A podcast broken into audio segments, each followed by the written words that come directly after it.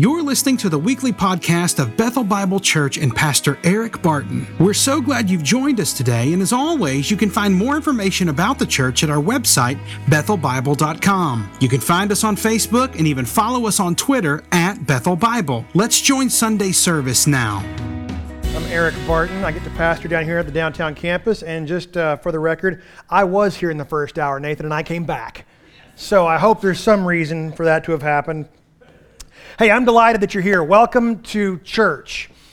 The church, the new covenant community of the Spirit, the people who are indwelled by God's Spirit, who come together to study God's Word as God's people. That's the church, that's it. So let me just set expectations. If you're expecting a dunking booth, that's not going to happen here, at least not until after lunch. This is what we do. We come together as God's people in God's Spirit to study God's Word, and we trust that when we do that, God's going to do a transformative work. So I just want to set your expectations accordingly. We believe that in God's sovereignty, His grace, His goodness, that He has divinely purposed every single one of our steps to be in this place this morning, which means God really does sincerely, legitimately want to communicate and commune with every single one of us. So I just invite you to lay aside whatever other distraction or agenda you might have and just pause for a moment and say, but what if God actually is trying to speak to me? What is it that might prohibit, that might inhibit, that might hinder that? Remove it. And I trust that God will then do the work that only God can do. I do want to welcome you to worship this morning. Um, I want to make you aware that if you are a member of this church, tomorrow, Monday, June 18th, you should be receiving a letter uh, either via email or snail mail. And I know that sometimes we as a church have trained our congregation to pay no attention to mass communication. But let me just tell you, uh, we really would love for you to watch for this and to read this. It is an expression of worship. We get to sort of update our church family on what's going on with our finances.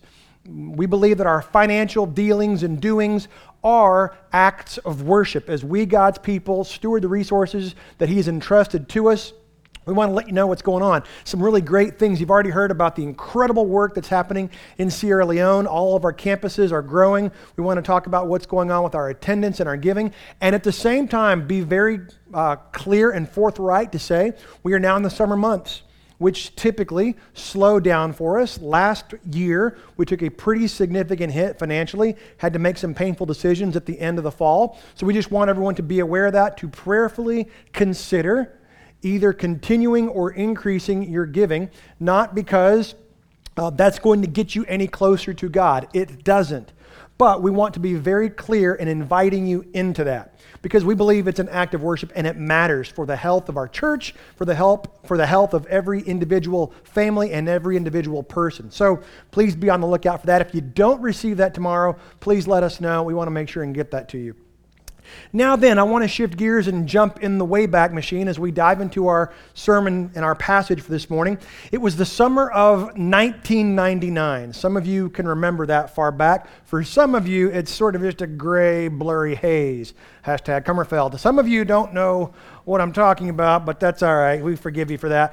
1999, we were in Houston, Texas. It was hot, it was the summer. And my wife and I were serving a church and we were participant uh, volunteer ministry leaders for this thing called Camp Tallowood. It was the church to which we belonged, and we were youth workers, and it was my responsibility for camp to come up with what we called the big game, which, as it might sound, was a very large game. This was about 390 students and sponsors.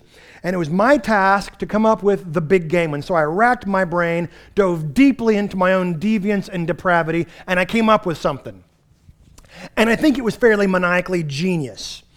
The game that I came up with to be played was called, in my own invention, Acquire the Tire. See, even back then, I was doing rhymes and alliteration. Acquire the tire because I thought steal the wheel was too goofy, but acquire the tire, now that's cool.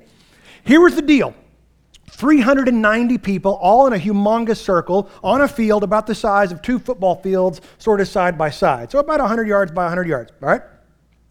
All of them wearing their team t shirts. It's Houston, well, northeast Houston, in the middle of July. So the temperature outside is kind of like, you know, when you've seen the space shuttle launch and it's about this high off the ground. Yeah, that's what Houston feels like in July. Like that temperature right there. So we had all these kids gathered around, and the idea is I had all these enormous tractor inner tubes.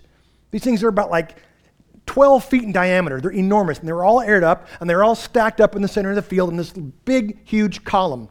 And they'd been baking under the Earth's sun for several hours, so they were also about 300 degrees Kelvin. What could possibly go right? It's awesome.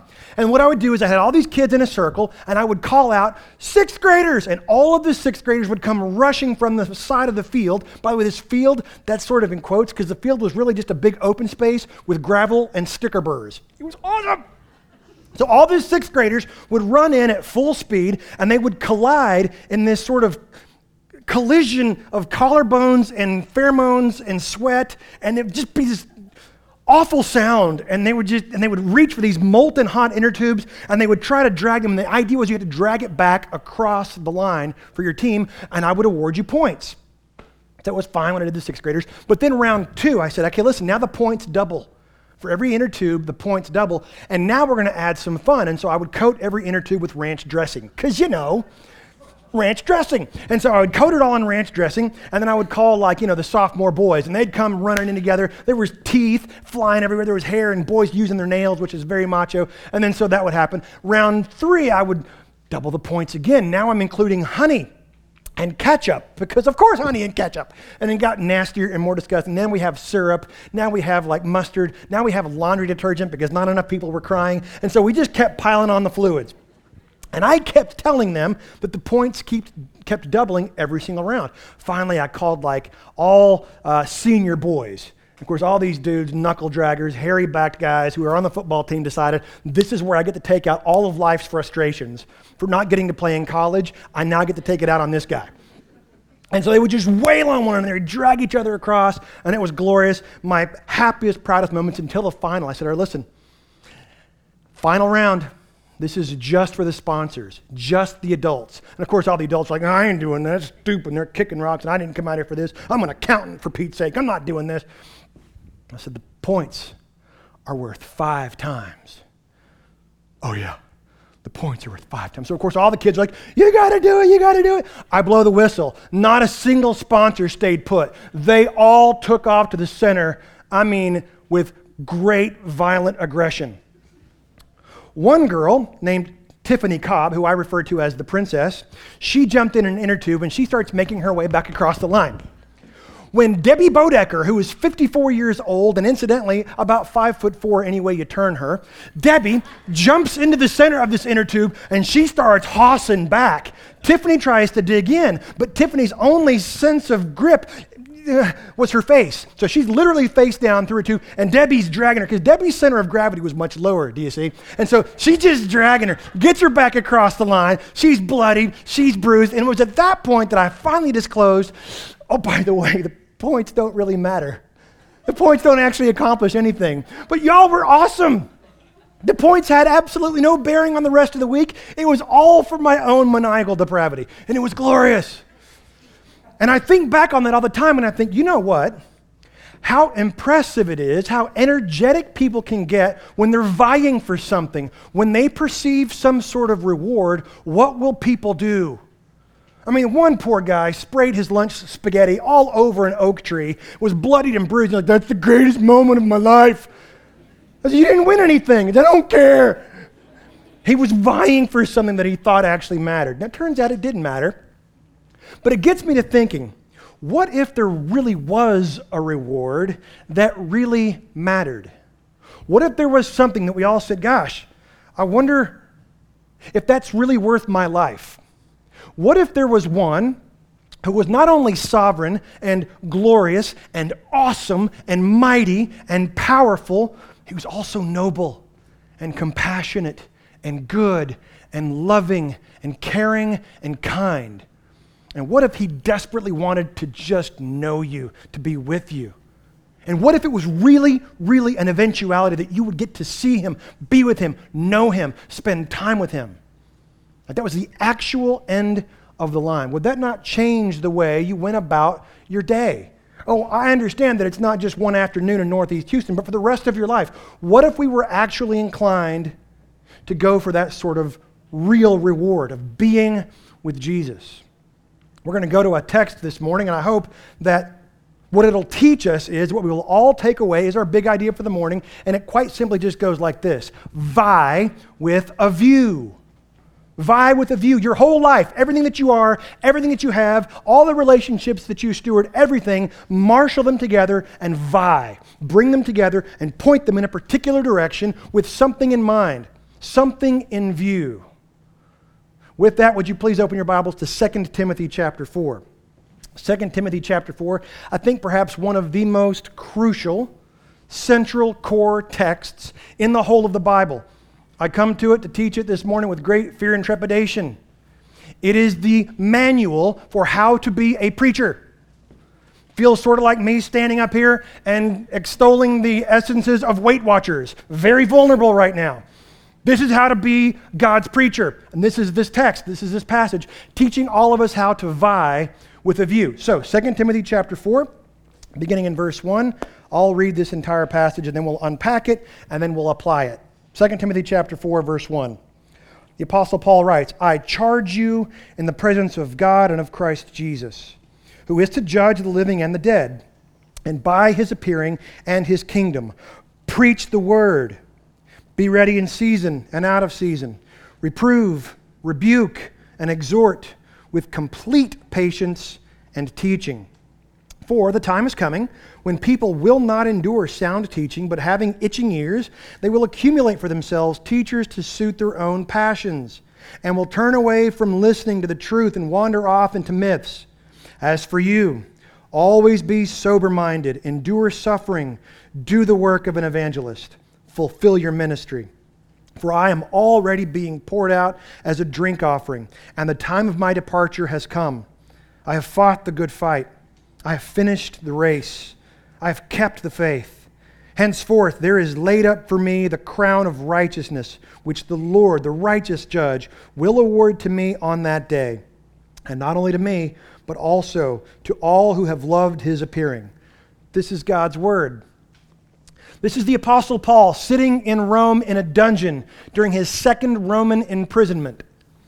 So, the very last thing he'll ever write is the book of 2 Timothy. And in fact, chapter 4 is the very last chapter that the Apostle Paul will ever write. This is it. This is his last shot, his last pitch to continue the ministry to which God has called him.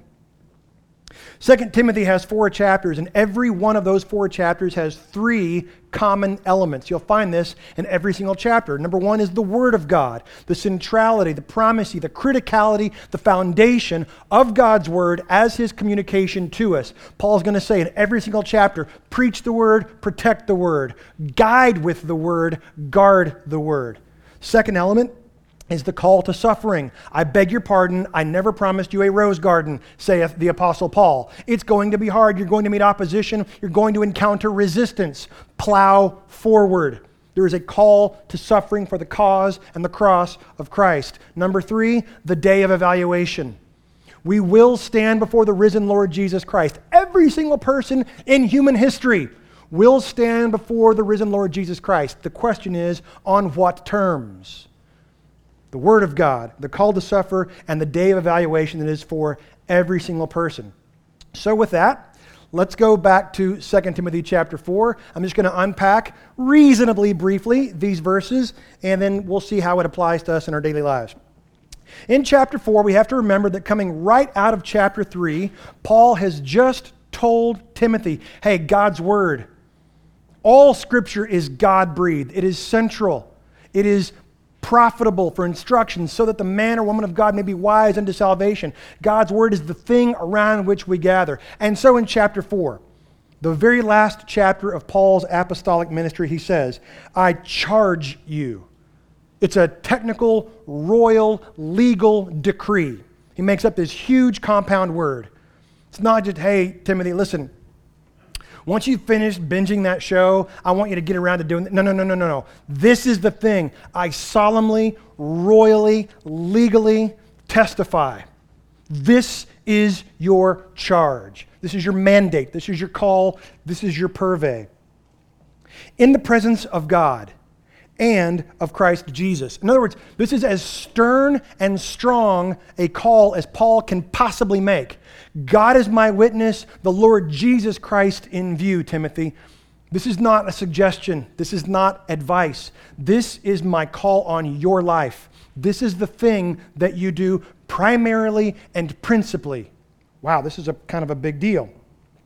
This Christ Jesus, who is to judge the living and the dead, and by his appearing and his kingdom. Paul says, Timothy, this is the thing that your ministry is going to be the hallmark of. As God as your witness, as the Lord Jesus as your witness, with the kingdom as your witness. In other words, Paul's not debating of whether or not the kingdom is actually going to be manifest on the earth. There's a lot of debate about that, but Paul always will talk about it very matter of factly as when the Lord Jesus returns and establishes his reign on the earth. There's not a whole lot of conversation about it. Paul just says it matter of factly. Timothy, I want you to take up the mantle of that thing to which I now charge you as if this were in view, because it is. So very much is at stake. Well, goodness. What could possibly be that big of a deal that the Apostle Paul, on the last scrap of paper that he has, sitting in a Roman dungeon before he dies, could say to Timothy? And remember, this is Timothy, who is the pastor of the church in Ephesus that Paul had planted years ago, that Paul had stayed there for three years teaching. Now, Timothy is trying to continue on that work. And we know from the beginning of 1 Timothy and 2 Timothy that Timothy struggled with timidity. He had a tendency to wilt, to fall back, to be a little bit reserved. Paul says no. Paul doesn't write to the Galatians. He doesn't write to the people in Corinth or Athens or even Berea. His one last shot sitting in prison is I've got to bolster Timothy. And this is my charge to you, Timothy. 2 Timothy chapter 4, verse 2. Preach the word one of the most famous expressions in the Greek New Testament. Keruxon ton logon. It's a royal decree. It has the idea of a medieval herald riding into town, into a village, unrolling the scroll and saying, Hear ye, hear ye, thus saith the king. That's what it means to preach the word. Hear ye, hear ye, thus saith the Lord. Timothy, this is my solemn charge to you. This is your jam. That's a new Eric translation. This is the thing that you are to be about exclusively. Preach the word, herald the words of the king. You don't get to add your opinions and your thoughts. You don't get to say, well, yeah, I think what the king really means. No, no, no, no, no. You herald the word of the king. You help people to understand its meaning so that they will be under its meaning. And that really is the job description of the preacher to say, Thus saith the Lord. It is the prophetic utterance of God's word. Preach the word. And we say in English the following expression be ready in season and out of season. It's just two words in the Greek. I think Paul's sitting in a dungeon and he's just sort of harshly, tersely in a staccato blurt, he just gives two words good times, bad times. It's just two words. Preach the word when it's good, when it's bad, when you feel like it, when you don't feel like it. Preach the word. When you think you've got the silver bullet and you're going to win every soul in the building, preach. When you feel like you've got nothing, preach. How you feel about it, how you think you can do, is not your call. Doesn't matter what's going on in the world, in the culture, in the community. You preach the word, Timothy. I charge you by God Himself, by Christ Jesus, and with His kingdom in view, Timothy, this is what you do. And just so you know, this is very convicting. This is why we are very serious about gathering around God's word as Bethel, as the church, because this is the final apostolic charge to the preacher preach the word. There's a lot of other stuff out there that we could do. We could have a whole series on grandparents and gardening. It's good. Gardening is awesome. We got to eat, but it's not eternal. No staying power, nothing transformative in that. It is about preaching God's word, whether you feel like it or not, in season or out of season. And then he's going to give him three words of how this is supposed to go down. While you're preaching, you are supposed to use this word. And here's what the word's going to accomplish it's going to reprove. We don't use that word a whole lot in our normal parlance. It's kind of weird when it has the idea of convicting somebody of something. Hey, this is God's moral standard of righteousness. This is what he says is the virtuous life that actually works. And when we preach the word and people go, ugh, but I don't do that and I don't even I don't even agree with that. Reproof says, no, this is what God says, and it's sort of like shining a bright light in the dark corners of your closet. When we come to God's word, there are some areas of our lives that we would really candidly rather just stay hidden but God's word reveals those things. The book of Hebrews says that it's like a, a sharp two edged sword, that it cuts away all of our false flesh crutches. The book of James says it's like a mirror. We look into it and we see all of our defects. Ugh. Sometimes that's what God's word does. In other words, we get to use this word when we preach it to afflict the comfortable. They come in feeling good about themselves. We open God's word and they go, ugh, my life kind of stinks. We go, yeah, never going to pass the plate. Not really. It's not how it works. But we get to reprove people. The second word goes along with it it's rebuke. This is even harsher. By the way, if you ever find a pastor who says his spiritual gift is rebuke, that's probably a weird guy. You don't want to hang around him. He shouldn't be in ministry. That's not good. Nobody likes to rebuke. It's calling a spade a spade and saying, reproof is that's an error, rebuke is now stop it. Stop it. You're, you're doing that to your kids. You're doing that in your job. You're doing that with your spouse. Stop it. That's rebuke. And by the way, that's hard for someone like Timothy. Candidly, transparently, that's hard for someone like me.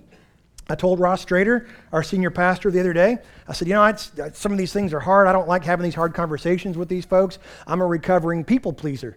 And he laughed and he goes, Oh, that's really cute. You think you're in recovery. Not anymore.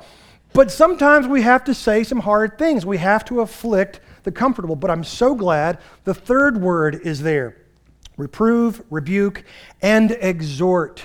The word is parakaleo, to come alongside and encourage, to bolster, to build up, to bless, to come alongside. By the way, that is also one of the titles of the Holy Spirit. So when we teach God's word, we get to actually cooperate and partner with what the Holy Spirit is wanting to do in his people with his word. We get to do that. So we also then get to comfort the afflicted. This is what happens when we preach. This is our model. And Paul says there are two words that I want you to have as your agency, the way you do this, with complete patience. Ugh. It's always fun to read this stuff and realize how badly I have done at some of these things. Yes, when a leader loses his or her temper, and yes, to my shame, it has happened. And if you're trying to make eye contact with me right now because it happened with you, I'm not going to look at you, but I am very sorry. I'm sure it happened, and I feel really badly about it, and I've given it to Jesus at the cross. So there, it's over. Let it go. I'm sorry. With great patience, macrothumia, intense struggle. Sometimes it's hard to say hard things to people who don't want to hear it. I know that. But to do so with great patience, complete patience, and teaching it's not enough just to call out error. Say, hey, God's word says we shouldn't be about this. We also have to give a way forward. By the way, this is good leadership. By the way, this is good parenting. Matt's already mentioned it's Father's Day, so I want to echo that and say Happy Father's Day to all of you who are dads, who I trust, prayerfully want to not just correct and reprove and rebuke, but also give a way forward. We have to do it with great patience and with teaching. Hey, that didn't work so well, did it? But this is our way forward. Here's how to do the next wise thing. That's what dads do. Here's how to do the next wise thing until the race is finished. Timothy, this is how you are to execute your ministry. Why is this such a big deal, Paul? Well, because Paul's sitting in a dungeon in Rome, the center of the Roman Empire, and he has watched as this culture, this empire, has reached its zenith of human evolution and cultural uh, elevation, and he's watched it as it has demoralized and descended into a pit of depravity. And Paul says this in verse 3 For the time is coming, and in fact has come, when people will not endure sound teaching. That word sound is hygienic, where it just works and it builds a virtuous, healthy life. People will not endure it. But having itching ears, they will accumulate for themselves. Literally, they will heap up teachers to suit their own passions. In Galatians chapter 5, we're told that our own default natural passions are by default, by nature, opposed to God's will for our lives. We actually want to bring ourselves harm, God's Spirit wants to do us good. And He says, This is the way, walk in it. But like an obstinate child, we ball up our fists and we say, No, we will not have it. We know better. Paul says there's going to come a time when entire civilizations and cultures will reject what God says is the virtuous life. And by the way, it's almost like Paul knew what he was talking about because God's word is inspired, inerrant, authoritative, and sufficient. Every single society, every single people group, every nation, every culture, ever in human history. You can do the anthropological, sociological study. Every single people group ever has followed this pattern. There is a descent and a decline where people will only hear what they want to hear. And those who persist in saying, no, this is God's moral code of righteousness, will be called something like a fundamentalist, or much, much worse, a fuddy duddy or old fashioned. Yet we still hear that.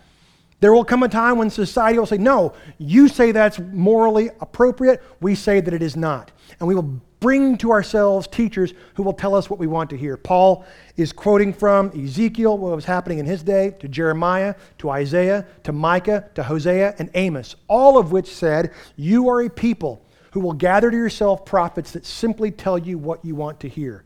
Paul said that's the normative cycle of every culture and country. So be aware of that. He says, they will turn away, verse 4, from listening to the truth and will wander off into myths. Not the truth of God's word, but they will seek other ideologies, other legends that will sound cool and feel good. This is why we still have a lot of people, even in our day and age today, that is increasingly secular, that will say, Well, I'm a very spiritual person. Well, what does that mean? I don't know. I think it just means that I wear hemp and like avocado. I don't know what else it means because you don't see any other evidence of spiritual health and, and vitality in them. Paul says that's what's going to happen. But as for you, verse 5, pastor, preacher, leader, elder, as for you, always be sober minded, nephes. It is clear headed, not allowing anything to darken or distract your thinking. You always have to be ready. You always have to be on. Be sober minded. Endure suffering. Hey, Timothy, don't take a step back, take a step forward. Willingly receive it. You're going to encounter resistance. Endure the suffering. He says that you are to do the work of an evangelist. Bring the gospel to bear in every conceivable context, no matter where you are. In your work life, you bring the gospel to bear. In your home life, you bring the gospel to bear. In your church life, you bring the gospel to bear. In your community, you bring the gospel to bear. You are always giving the gospel. There is no such thing as a facet of your life in which the gospel is not relevant. Do you know that? There is no facet of your life in which the gospel is not relevant. I challenge you to find a facet of your life in which the gospel does not hold some sway. And if you can prove it to me, you get to preach next week. All right? So, so there's not one. You bring the gospel to every facet of your life. And then he says, very challengingly, at the end of verse 5, fulfill your ministry. In other words, always be filling it up to dispense it because, Timothy, there is never a time when you are not a pastor. Elder, there's never a time when you're not an elder. Deacon, there is never a time when you're not a deacon. Volunteer ministry leader, there is never a time when you're not a volunteer ministry leader. You always are. What is a ministry? It's an active verb. It simply means through the dust, diakonos. We kick up the dust as we serve. We are always looking for opportunities to minister. We say this all the time in our Discover Bethel. What is a ministry? It is simply the activity and the attitude that executes the purpose of the church. That's what a ministry is. We all have one. Paul finally comes to it. He's recognized, okay, this is it. He takes a breath. And in verse 6, he says, For I am already being poured out as a drink offering and the time of my departure has come. During Paul's first Roman imprisonment, uh, he's also in Rome, but he's under house arrest in a rented apartment. It's not all that bad, actually. And he writes a letter to the church at Philippi, we call Philippians. And in chapter 2, verse 17, he says, I am being prepared as a drink offering. But he knows he's going to get out of that imprisonment. So he says, I'm just being prepared as one. But here in 2 Timothy 4 6, he says, I am a drink offering. And he's quoting from Numbers chapter 28, verse 24. A drink offering, a libation, is in the Levitical sacrificial system. As you're going to prepare a lamb to be a burnt offering in which the lamb is completely consumed to pay for the sin of the people, right before the lamb is completely consumed, you pour a cup of wine on it. Paul says, That's me. That's me. Because the Lamb of God has been completely consumed and I have been poured out alongside him. I'm not the Lamb of God, but I have been poured out. That's it. I'm not going to make it out of this one. I know that my time to die has now come. And so he uses this euphemism, the time of my departure, analusis. It's uh, the unleashing. It's a sailor's term for weighing anchor. It's a soldier's term for, for breaking camp. Paul says, That's it. I'm not going to escape this one. It's time for my exodus, if you will. Verse 7, he gives three athletic metaphors to sum up his own life. Man, this is such a, a touching text. He says, I have fought the good fight, I have finished the race, I have kept the faith. Paul encountered more opposition than I can ever imagine. He's beaten with rods multiple times. He's flogged with the lash at least five times at the hands of the Jews. He's shipwrecked four times. He's stoned probably to death. He is left for, uh, left for dead. He's cold. He's starving. All of these things, and Paul never flagged. He always faced the resistance and he pushed ahead. Why? Because he was such a superhero? No. Because he loved the one that had redeemed him. Because he knew but the one who loved him was with him, and that was all he needed to press forward. I have fought the good fight. I have met resistance. I have encountered opposition, and I pressed forward. He says, I have finished the race. I have gone where I was told to go. I have gone to the places that God led me. I didn't always understand it, I didn't even like it sometimes, but I have gone. Paul said, I want to go to Bithynia. Jesus said, no. I want to go to Ephesus. Jesus said, no. And so he went to Europe, to the first church in Europe, to Philippi. He didn't always understand it, but he was always obedient. He followed his course. Then he says, I have kept the faith. Not just belief, the faith is a technical term that means the content of what, be, what we believe. I have held to, I have clung to the gospel, the good news of what God has done in Christ to redeem man to himself and to one another. I have built my life on proclaiming that truth because it's worth it. All those things. I followed the rules. I never fouled out, is what Paul's saying here. And so, verse 8 henceforth, there is laid up for me the crown of righteousness. This gets me. Who was the Apostle Paul before he was the Apostle Paul? He was Saul of Tarsus. And the most important thing in his entire universe was his own self righteousness. He says, I am the Jew of Jews, the Pharisee of Pharisees. According to the law, nobody more righteous. I am the top of the heap. He was most proud of that until he realized it was all filthy rags. He could accomplish no righteousness on his own, not even a shred. And so he knows that at the end of his life, listen what he's going to get. This is his reward as he is vying with this in view. I know there is laid up for me the crown of righteousness. The crown is the Stephanos. That's where we get our word for Stephen or for Stephanie. It's the victor's laurel wreath that the, the judge hands to the victor to say, You've done it. But the grammar's kind of funky here. It's not that Paul accomplished it, it's not that Paul did it. It's the righteousness that is given to him. You finished your race, and now you get my victor's crown. You get the finished scorecard, if you will, of Jesus. Paul says, I know that that is what awaits me, but it's not even that he cares about the crown. He doesn't. He says, This crown of righteousness, which the Lord, the righteous judge, will award to me. I'm going to see him. The same one that knocked me off my horse on the way to Damascus, I'm going to see him again. And this time, he's not going to kick me off my horse. This time, he's going to embrace me and it's going to be glorious. Paul says, I don't mind leaving. In fact, I'm rather sort of looking forward to it. He will award it to me on that day. And this is good news, not only to me, but also to all who have loved his appearing. All of those who are deeply, deeply in love with the fact that God in Christ redeemed us to himself and to one another by sending his son, Jesus the Christ to become all of our sins so that we might become the righteousness of God. For all who love that notion, there awaits for them as well an encounter with the living Christ as well. So, how do we take this last passage, this last chapter of Paul's life? We'll, Lord willing, wrap this, uh, this uh, sermon series up next week. I encourage you, invite you to come back. But just these first eight verses of chapter four, how can we apply them and bring them to bear in our lives? Just three quick points. Number one, center on God's word. Paul charges Timothy, I charge you as solemnly, sternly, and strongly as I possibly can, preach the word.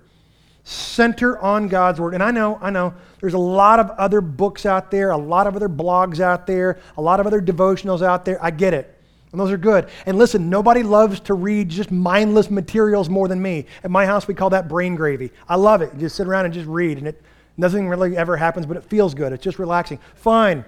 But if that's all you ever do, then just know there is nothing eternal nor transformative about that. Center on God's Word. As I talk to people, my recurring sense is that many people don't bother with God's Word because they've simply found it wanting. Once upon a time, they started reading through the Bible as a year long program. They made it through Genesis, that was pretty cool. Exodus was kind of neato. Then they got to Leviticus, and right about the time the hair turned white in chapter 18, they turned off. Like, that's it. I don't want to hear any more about cankers and hair. That's weird. I'm done with this. And it didn't really feel the way they wanted it to feel, and so they just quit. Couple with, I'm not really sure I believe that this book really has power, that God really does speak in the present tense. Well, I want to challenge you to center on God's word. It's not just reading letters on a page. It is a spiritual discipline of saying, Speak, Lord, your servant is listening.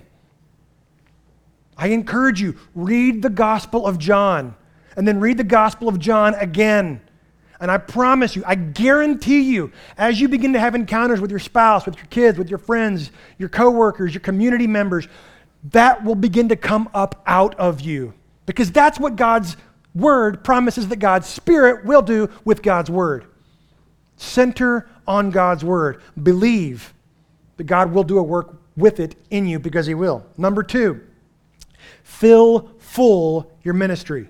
Paul says fulfill your ministry. I say fill full. It's the same word. Fill full your ministry. It's possible to hear 2 Timothy chapter 4 and say, well, okay, that's a, that's a letter, that's a, a word, a passage for preachers and pastors. I'm not one of those. I have a real job. Congratulations. I'm glad that you do, but you're also a minister. You have a ministry. If you are a believer, every single one of us has a ministry. The New Testament knows no unchurched Christian, which means we all have a job to do in furthering the purpose of this church. All of us, every single one of us do. I trust that you have a ministry in your workplace. All of us have different spheres of influence. At your workplace, you don't cheat in business dealings. You don't cheat on expense reports because you believe the gospel, which says you have already received every good and perfect gift in Christ you want for nothing. He has already supplied everything you need. And when we sin, when we cheat and lie at work, it's because we failed to believe the gospel.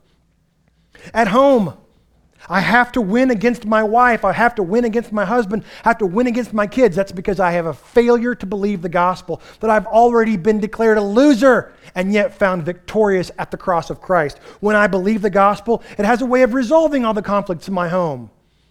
It just does. And but in my church, when I when I see conflicts and rifts in the church, it's because somewhere some of us are failing to believe the gospel. In the community, there's all these sorts of things happening, perhaps. Why? Because people have failed to believe the gospel. Bring the gospel to every facet of your life. Dads, this is your deal. This is where you, fathers, get to figure out how can I bring the gospel to bear in every facet of my kid's life? Not training them to be religious and litigious, no, but to be lovers of his appearing. Those who are crazy about what God has done in Christ. Number three, Live with the end in mind. Live with the end in mind. It's really interesting. One of the first things that popped to mind as I was reading this passage hey, this is what Paul's thrust is here. But it occurred to me that I've said this before as an application, so I did a quick search on my commu- computer through my sermon archives. And yeah, I've used this as an application about 20 times. And it's not just because I am wildly unimaginative and fabulously uncreative. It's not that. It's because the text is always telling us this over and over again. I did it in the Old Testament, I did it in my study in 1 Peter. The text is always telling us to live with the end in mind, to vie with the view. Paul fought the good fight, he ran his race, he held the faith. Way, that's good leadership. He's calling Timothy to do the exact same thing. But the reason he did is because he knew he would see Jesus again. And for him, that was the most fabulous thing he could imagine. That's what got him through. He lived with the end in mind. And so I wonder when was the last time you allowed in your sanctified imagination to really contemplate, to consider the Christ? I mean, to, to really imagine, just allow it. Not to make for yourself a graven image, but to just imagine what will it be like to see him.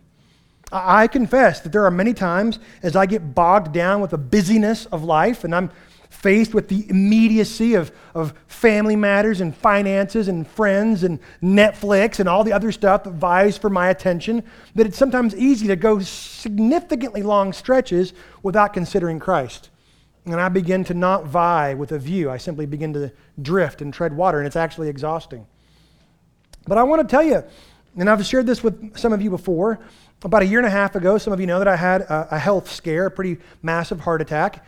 And uh, there was a couple moments when things went pretty significantly south and everything just sort of stopped and shut down. And I remember as I was laying there on the slab thinking, hey, this might not turn around. And I remember I had this deeply theological uh, idea, this notion, and it went like this This is going to be so cool. It's literally what went through my head. Like, this is going to be so cool. I'm going to, wow. And then somebody was shaking me and going, You need to cough, sir. You need to cough. And so I started coughing, and it all started back up again. And it's kind of disappointing because then I just realized I didn't get to see him. I was just still laying there with no pants. Kind of a letdown. But I did have that thought oh my goodness, it's very tranquil. I might get to see him. This is going to be so cool. And I'll tell you, I've thought back on that several times like, wow, I almost got to see him. And one day I will. Sure as shooting, one day I will see him.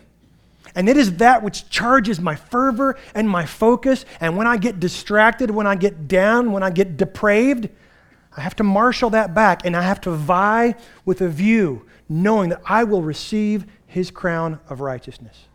Now, here's what I would say from this text.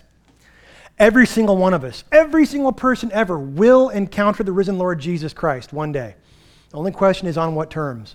So if you're here this morning and you're not a believer, I hope you will have heard the preaching of his word that says God in Christ desperately wants to redeem others to himself and to one another. So I invite you to believe. That's the gospel. For the rest of you, perhaps you've been a believer for a long time, but there are pockets of your life that the gospel has been sort of shielded from. I invite you to be reproved, to be rebuked, and exhorted by this passage, to let the gospel come to bear in all those aspects of your life. You will vie with a view of the Christ. See, Jesus, He's the worthy one.